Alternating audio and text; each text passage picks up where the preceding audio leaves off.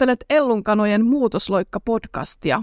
Muutosloikassa kerromme hämmästyttäviä tarinoita suomalaisista yrityksistä. Tässä Muutosloikka-sarjassa kuvataan sellaisia onnistumisia, joiden mittakaava usein yllättää tekijät.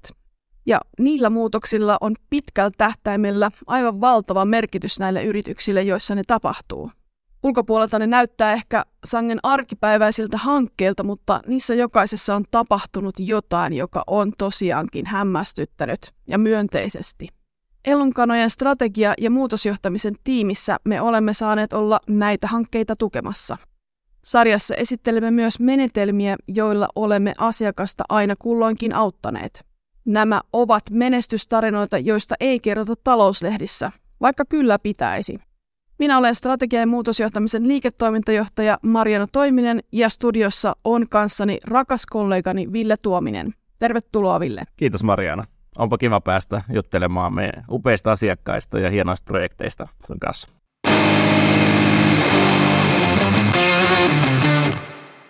Tässä ensimmäisessä osassa minä ja Ville sukellamme satama-elämään ja erityisesti yhteen suomalaiseen satamaan, nimittäin Rauman satamaan. Satamien kautta kulkee valtaosa Suomen vientiteollisuudesta, mikä kuten on tapana sanoa tuo puolet Suomen hyvinvoinnista. Mä löysin sellaisen luvun, jonka mukaan Suomen satamien kautta vietiin vuonna 2021 noin 20 miljardin arvosta tavaraa ja vastaavasti tuotiin hieman enemmän 21 miljardin arvosta. Mutta viime vuonna kaikki muuttui. Ville, mitä tapahtui? No siis yleisesti Suomesta puhutaan saarena, jossa, josta kaikki vienti, vienti ja tuonti kulkee laivoilla, mutta siis sehän ei ole, ei ole ollut totta varsinaisesti. Et meillähän on ollut itse asiassa oikein hyvä maayhteys niin Venäjälle kuin ihan Kiinaankin asti. Mutta se, mitä tapahtuu, kun Venäjä raakalaismaisesti hyökkäsi Ukrainaan, niin Suomessa todella tuli saari. Meiltä katkesi käytännössä kaikki merkittävät maayhteydet meidän vientimarkkinoille ja, ja niin kuin myöskin tuonnin kannalta toki ihan yhtä iso kysymys. Eli tota, yhtäkkiä me ollaan tilanteessa, jossa kaikki meidän ulkomaankauppa liikkuu sataman kautta. Ja myös käytiin keskustelu siitä, että on ehkä ihan hyvä asia, että meillä on vähän eri puolilla Suomea. Meillä on sekä Suomenlahdella että, että Pohjanlahdella, niin kuin sekä etelässä että, että lännessä näitä reittejä, ovia maailmalla. Satamiahan on Suomessa aika paljon loppujen lopuksi. Täytyy ajatelleeksi. No, niitä on todella paljon. Et, et meillähän on siis valtava määrä pieniä satamia ja, ja, tuota, ja sitten tämmöisiä niin kuin isoja oikeasti niin kuin, ehkä kansainvälisestikin ajatellen kilpailukykyisiä, niin ei sitten ole niin, niin montaa, mutta siis meillä on todella paljon satamia tässä maassa. No jos ajatellaan Rauman satamaa, niin mikä siitä tekee erityisen? Se usein mainitaan satamien joukossa, jolla on itse asiassa me- paljon merkitystä Suomen kannalta. No joo, siis Rauman kohdalla erityistä on siis se, että toki sijainti, sijainti ja siinä on, on toki telakkakin lähellä, mutta ehkä semmoinen, mitä itse nostaisin tässä kohtaa esille, on se, että siellä on todella paljon tehty digitalisaation parissa hommia ja on, on oltu erilaisissa hankkeissa mukana. Mutta totta kai, siis todella pitkä, pitkä historia satamakaupunkina, se näkyy ja, ja, ja tietenkin niin kun, täytyy sanoa, että, että prosessin aikana suorastaan yllätyin siitä, että kuinka, kuinka mahtavalla drivilla tehdään, kuinka hienolla niin kuin yhteishengellä ja, ja tuota, kehittämismeiningillä hommia tehdään, että veikkaan, että me tullaan kuulemaan satamasta, Raupan satamasta vielä, vielä jatkossa niin kuin paljon hyvää mainitsit tuon digitalisaation. Näytti siltä, että kun katselin tuota teidän työtä, niin satamiin keskittyy, niin se jotenkin konkretisoi aika paljon kaikkia muutosvoimia, joita meillä on ympärillämme, kuten vaikkapa liikenteeseen koko muutos. Millä tavalla se näkyy satamissa? No siis liikenteessä tapahtuu todella paljon ja, ja paljon liittyy siihen digitalisaatioon, toisaalta niin kuin liikenteen alueella paljon sitä, että miten pystytään seuraamaan rahtia, paljon liittyy autonomiseen liikenteeseen, myös merenkulun puolella liittyy erilaisia mahdollisuuksia, toki maaliikenteestä nähdään enemmän, mutta sitten totta kai ilmastonmuutokseen ja, ja tuota, liikenteeseen liittyen niin nämä käyttövoimakysymys, että, että minkälaisella energialla me lähdetään liikkumaan tuossa noin niin tulevaisuudessa, mitä on ne puhtaat ratkaisut. Pien, pienten autojen kohdalla me tiedetään, ne on niin kuin sähkö näyttää olevan se voittava. Mutta niin jo heti raskaan, raskaan maantieliikenteen osalta – meillä on vaihtoehtoja aika paljon, mutta se mitä meillä on todella paljon on siis laivaliikenteen osalta. Eli mihin ratkaisuihin mennään, mitkä on, on ne tulevaisuuden ää, energialähteet laivaliikenteessä, niin, niin se tulee vaikuttaa aika paljon. Ja siis satamissahan siis ei ole vain ne laivat, vaan sinne tulee junat, sinne tulee pienet ja isot autot ja sieltä lähtee ne laivat. Eli siis nämä energiakysymyksiin pitää pystyä vastaamaan satamissa käytännössä kaikkiin. Et se on aika moinen, moinen kysymys.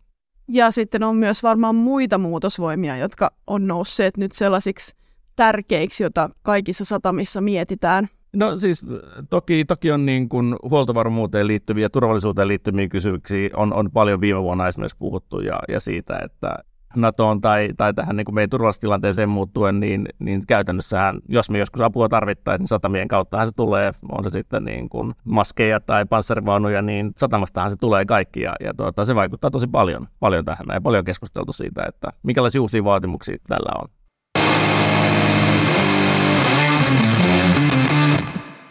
No, me saatiin fasilitoida Rauman sataman koko strategiaprosessi, jossa se pohti juuri näitä kysymyksiä. Strategiaprosessista alkaa aika usein sellaisilla hyvin rutiininomaisesti tehdyillä toimintaympäristön muutosanalyyseillä. No, me ei tehdä niitä rutiininomaisesti, vaan satsataan aika paljon siihen, mitä, mitä siitä ympäröivästä todellisuudesta saadaan tietää. Tässä tehtiin Raumalle semmoinen Pestel-analyysi.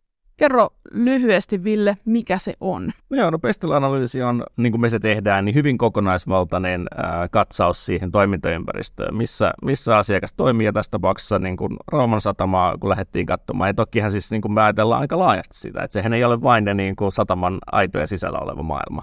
Mutta tota, mikä Pestel on, niin, niin sehän tulee käytännössä niin kuin kuusista silmälaisista, jonka läpi maailmaa katsotaan ja, ja niiden englanninkielisestä nimistä, eli political, eli katsotaan poliittisia yhteiskunnallisia kysymyksiä, economical, taloudellisia kysymyksiä, muutosvoimia, mitkä vaikuttaa tulevaisuudessa, social, eli sosio- sosiokulttuuriset kysymykset, miten, miten ne vaikuttaa, minkälaisia muutoksia esimerkiksi niin kuin työvoimaan liittyen tai, tai muihin liittyen on, on tässä ympäristössä – teknologiset kysymykset, tuossa jo viitattiin aikaisemmin niihin, aika paljon, paljon tapahtuu sillä alueella, ekologiset, ilmastonmuutos vaikuttaa kaikkeen. Ja sitten itse asiassa tämä niin legal, jota ei aina tehdä näissä analyyseissä, niin Rauman sataman osalta oli tosi merkityksellistä katsoa myös sitä, että mitä esimerkiksi EU-tason lainsäädännössä on tapahtumassa ja näin. Mutta ylipäätään siis näistä, näistä kaikista näkökulmista me katsottiin, ja, ja mietittiin nimenomaan siis sitä, että minkälaisia muutoksia, minkälaisia muutosvoimia tässä on edessä ja mihin pitäisi varautua tai missä on mahdollisuuksia, missä on ehkä uhkia. Tämä peste on yrityksissä aika paljon käytetty työkalu ympäri läntisen maailman. Mikä tekee meidän Ellunkanojen tiimin tekemästä pestetyöstä erityisen? Meillä on siinä tietty analyytikko-tiimi, joka, joka on aika ansioitunut näissä researcheissa. Joo, siis meillä on todella, todella hyvä, hyvä jotenkin strukturoitu malli tehdä sitä ensinnäkin. Ja, ja jotenkin ehkä siis se, että, että siinä on kaksi asiaa, mitkä mä haluaisin nostaa esille meidän kuin erityisenä vahvuuksina, niin se, että me tehdään aika tarkka tämmöinen niin kuin olennaisuusanalyysi näistä muutoksista. Me ensinnäkin poimitaan niitä asioita, mitkä on juuri asiakkaalle on tärkeitä, mutta me käydään myös niin kuin asiakkaiden ja meidän analytikkojen kanssa käydään sitä keskustelua, että kuinka, kuinka todennäköistä on, että tämä asia vaikuttaa asiakkaaseen. Ja kuinka iso se vaikutus on, jos se toteutuu. Ja, ja sitä kautta me löydetään niistä vielä niin kaikkein tärkeimmät. Se on niin kuin yksi asia. Mutta toinen asia, mikä tässä projektissa esimerkiksi oli todella tärkeä, oli se, että, että kun se ei ole meille vaan niin kuin taustamateriaali, se ei ole jotain se, että lue tämä ennen kuin tuut työpajaan tai, tai niin lue tämä ennen kuin teet jonkun toimenpideehdotuksen, vaan se on niin kuin koko sen niin kuin keskustelun jotenkin niin kuin lähtökohta. Ja tavallaan niin ensimmäinen niin kuin avaus, josta lähdetään niin kuin rakentamaan sitä yhteistyömäärästä, että se on niin kuin todella vahvasti integroitu mukaan tähän tekemiseen, niin se on mun mielestä iso vahvuus. Eli sen sijaan, että luotaisiin vaan ympäröivään tavallaan lähitodellisuuteen se katse, niin me kerrotaan aika laajasti siitä, mitä, mitä siinä ylipäätään tapahtuu siinä toiminta- tai siinä alueella, mikä kuuluu vaikka poliittiseen päätöksentekoon, mutta aina tietysti sen asiakkaan näkökulmasta, eli mikä, mikä tulee satamaa kohti, mihin täytyy varautua. Et silloin tällöinhän näihin tehdään myös näihin pesteanalyyseisiin päälle sitten myös skenaarioita kustakin muutosvoimasta tai jopa ehkä kaikkia muutosvoimia yhdistäen. Joo, t- tässä, tällä kertaa me ei tehty tässä niitä skenaarioita, mutta siis monesti on tehty ja ne on todella hyvä, hyviä, hyviä kyllä. Mutta ehkä tuossa nyt just tämä niin tulevaisuusnäkökulma niin tässäkin asiakkuudessa, niin vaikka nyt näiden niin kuin, äh, meriliikenteen energialähteiden osalta, niin se, että jos me olisi katsottu, että mitä tällä hetkellä on, niin olisi ollut ihan kiinnostavaa. Mutta se, että minkälaisia asioita on nyt niin kuin yleistymässä, mist, minkälaisia niin kuin todennäköisyyksiä siellä on, että mennäänkin ammoniakkiin vetosiin, tai mitä se, onko vety sitten kuitenkin se ratkaisu, vai onko jotain muuta, muuta niin, niin, tota, niin kyllä mä sanoin, että se, että me katsottiin niin kuin vähän tulevaisuuteen auto tekemään parempia valintoja tässä matkalla. Kuunnellaan tähän väliin haastattelu, jonka sinä Ville teit Rauman sataman tuorehkon toimitusjohtajan Janne Virran kanssa silloin, kun tämä strategia oli valmis. Te katsotte tässä haastattelussa taaksepäin siihen prosessiin ja tulitte kyllä siihen tulokseen, että tästä Pestel-analyysistä oli ratkaiseva hyöty. Se jotenkin sen merkitys koko tämän strategiaprosessin ja tulevaisuuden suunnan kannalta oli aika iso sitten loppujen lopuksi.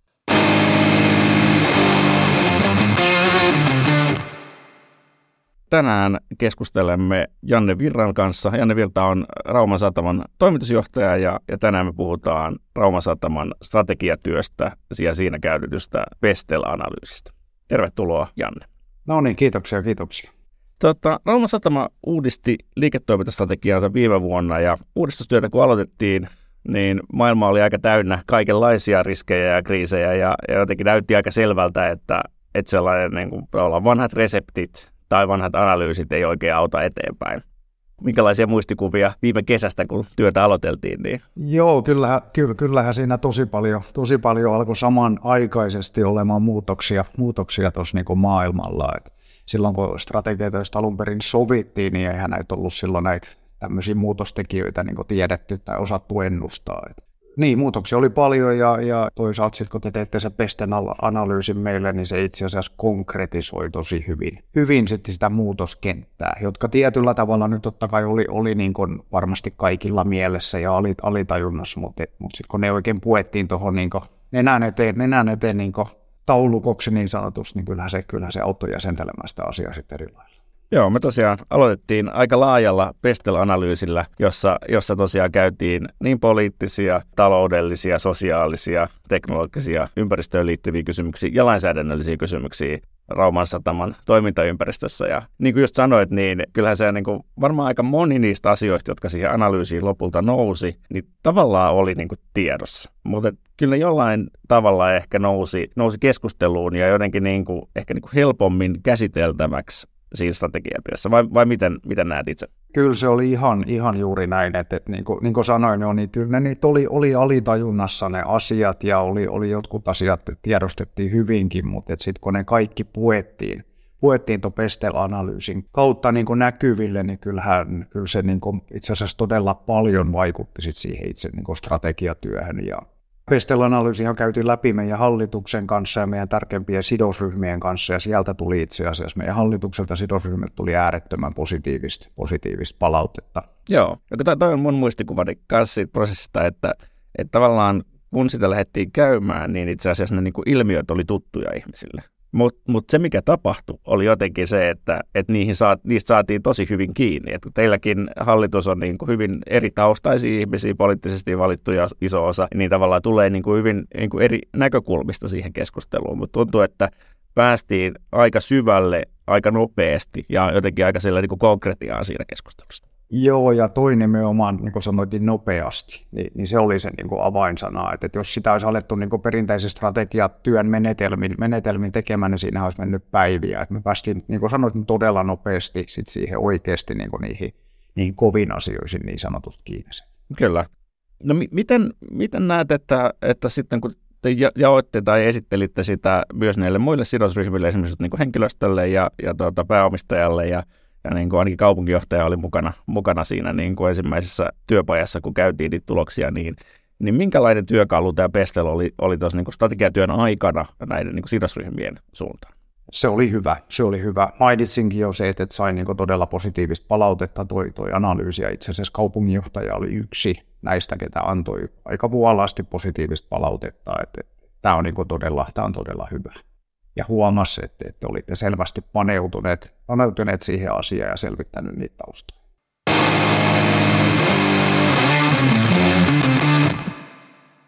Ville Tuominen, mikä oli se muutosloikka, jonka Rauman satama tässä strategiatyössä otti?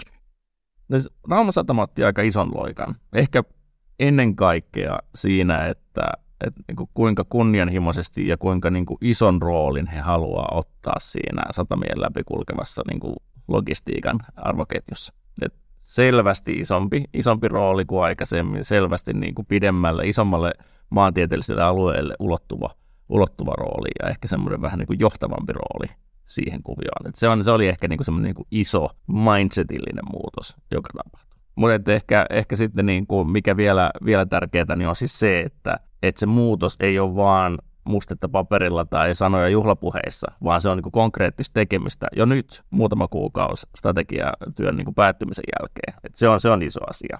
Ja, ja tietenkin tässä niin kuin sit samalla siirryttiin myös tämmöiseen rullaavaan strategiaan, eli, eli siihen, että et ei tiedetä viisi vuotta suunnitelmia, vaan että strategia tarkastellaan noin vuoden välein, että onko, onko tilanne muuttunut, minkälaisia täsmennyksiä tarvitsee tehdä vai, vai mennäänkö vanhoilla askelmerkeillä.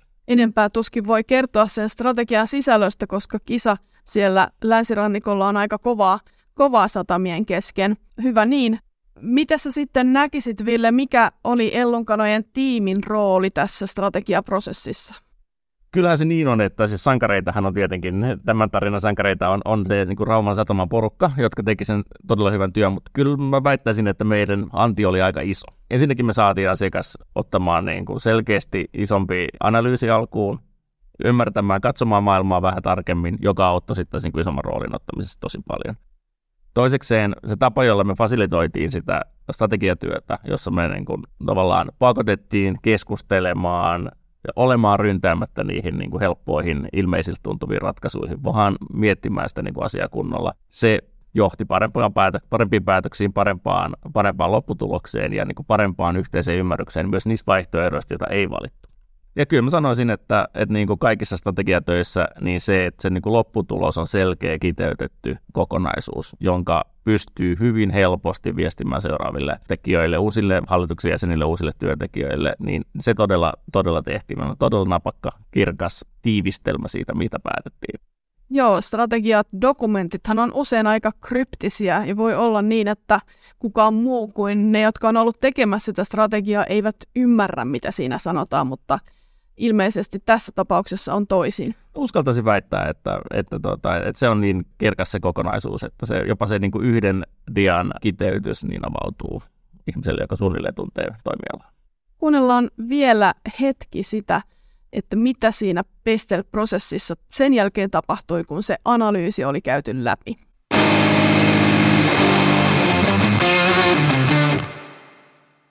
Hetki sitten keskusteltiin Vestel-analyysistä, jota käytettiin Rauman sataman uuden liiketoimintastrategian työn aloittamisessa. Ja, ja nyt keskitytään itse asiassa siihen metodiin, siihen vuorovaikutukselliseen metodiin, jota me käytettiin, käytettiin tässä niin kuin strategiatyön aikana, jossa siis oikeastaan lähdettiin rakentamaan sen niin kuin Pestelin päälle ja päädyttiin lopulta sitten niihin valintoihin.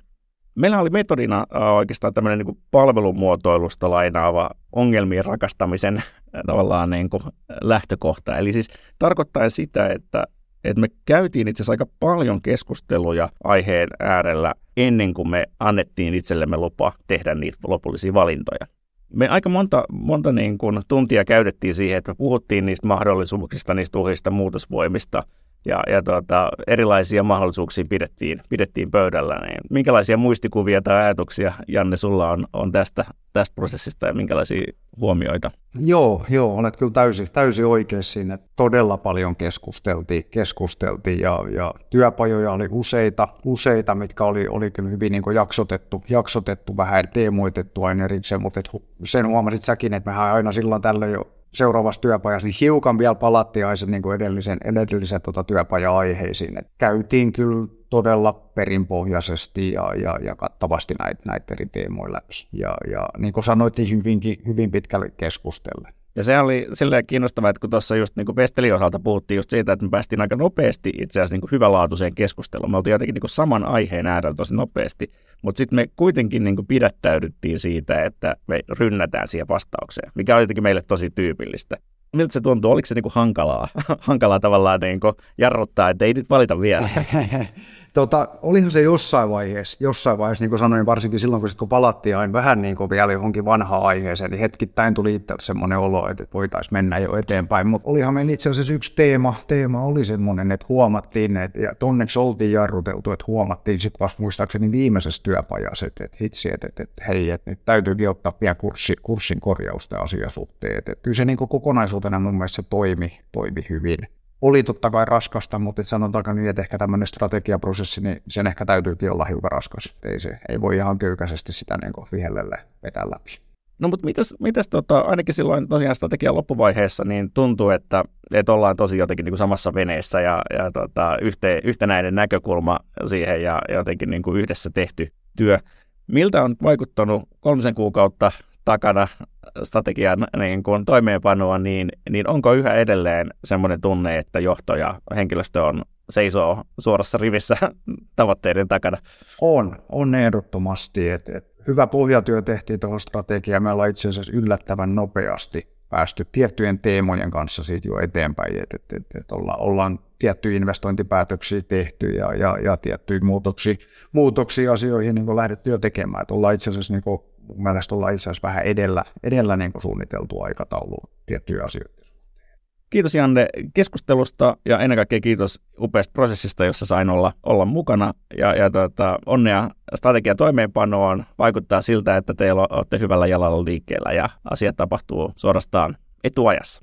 Kiitos. Kyllä, ja kiitoksia Ville, Ville sulle ja tiimille oikein, oikein hyvin vedetystä strategiatyöstä. Kiitoksia.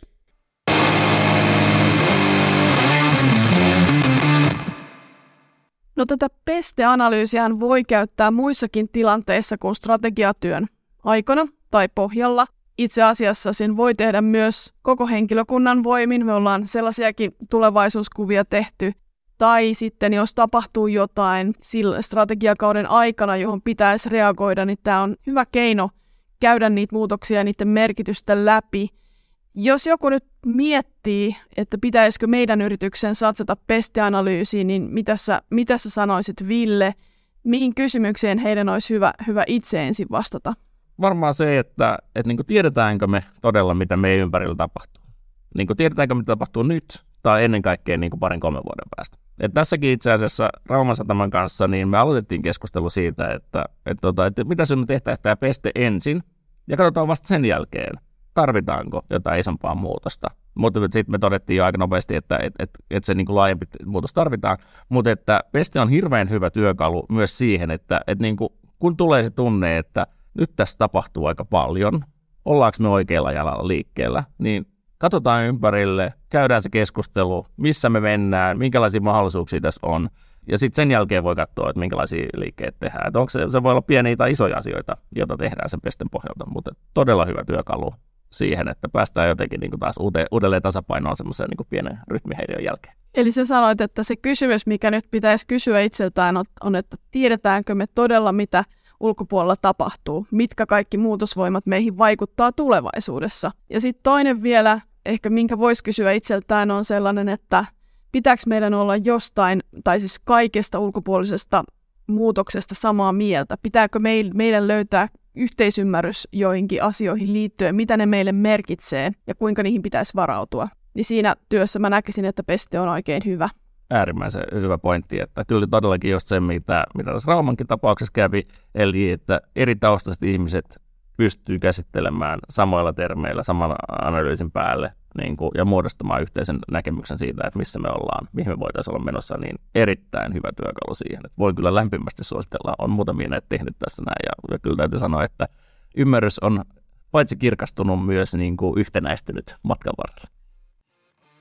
Seuraavassa Muutosloikan jaksossa me käsitelläänkin toisenlaista tapaa hahmottaa tulevaisuutta, nimittäin heikkojen signaalien keruuta. Kiitos Ville. Kiitos.